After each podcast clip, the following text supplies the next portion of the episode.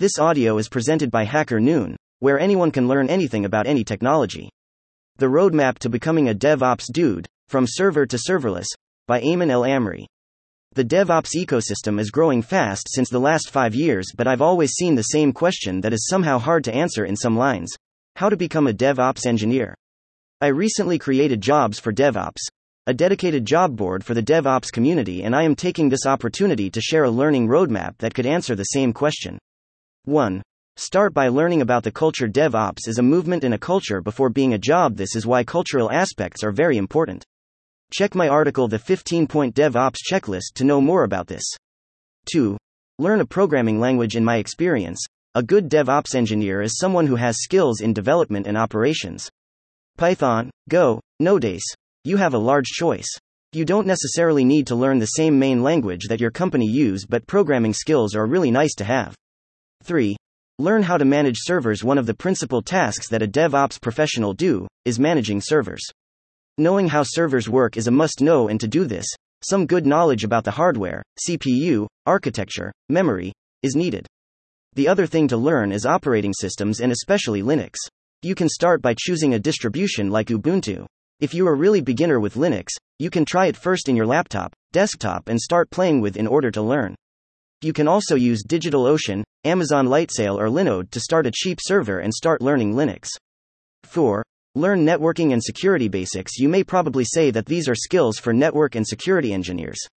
No. Knowing how HTTP, DNS, FTP, and other protocols work, securing your deployed software, anticipating security flaws in the code, and configuring your infrastructure network are things that you should know. Using Kali Linux could be a good way to learn networking and security. You can also learn by reading good books like Kali Linux Revealed, Mastering the Penetration Testing Distribution. 5. Learn scripting even with the growing number of tools that could be an alternative to creating your own scripts. Scripting is a must know and you will need it for sure. In my experience, Bash is one of the most used scripting languages. Python is also a good scripting language that could be used to go fast while writing less code. Start by writing basic scripts and check online resources like Awesome Bash. 6. Learn how to install and configure MIDDLEWARES Apache and Nginx are the most used middleware in the DevOps industry, and knowing how to install and configure things like virtual hosts, reverse proxies, domain names, and SSL will help you a lot in your daily tasks. Start by deploying Nginx as a web server for a WordPress blog, then as a load balancer for two backend servers. 7. Learn how to deploy software once you know how to deploy and configure Nginx, you need to know how to deploy applications to a production server. Create a Hello World applications using Python, Node.js, and PHP. Deploy these three applications. You can use Nginx as a reverse proxy for all of them. 8. Learn Git. Git is one of the versioning systems being used in the IT industry. You don't need to be a Git expert, but this is a technology that will follow you through all of your DevOps experiences. Git basics are well explained in the official documentation. Pro Git is the book you really need to read if you want to learn Git. 9. Learn how to build software. Building comes before running. Building software is generally about running a procedure of creating a software release that could run in a production server. A DevOps professional need to know about this important part of the software lifecycle. Create an application in the language of your choice and check the different ways to install its dependencies and build your code. 10. Learn how to automate your software factory. DevOps is not about automation, but automation is one of the pillars of the DevOps business transformation.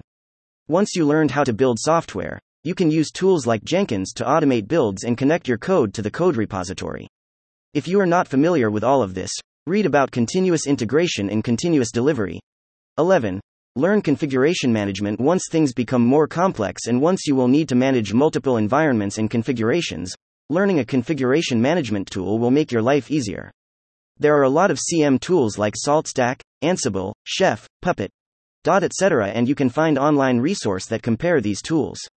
In function of what you need, choose a CM tool and start learning it. I wrote a book about SaltStack, SaltStack for DevOps. So if you are interested in this technology, you can get the book here. 12. Learn infrastructure as code. IAC is absolutely important to automate your infrastructure and provision your environments with simple scripts or alternative tools. DevOps is about reducing the time to market while keeping a good software quality, and IAC will help you on this. Choose a cloud provider, AWS, GCP, etc., and you will find a lot of free online resources to start your infrastructure.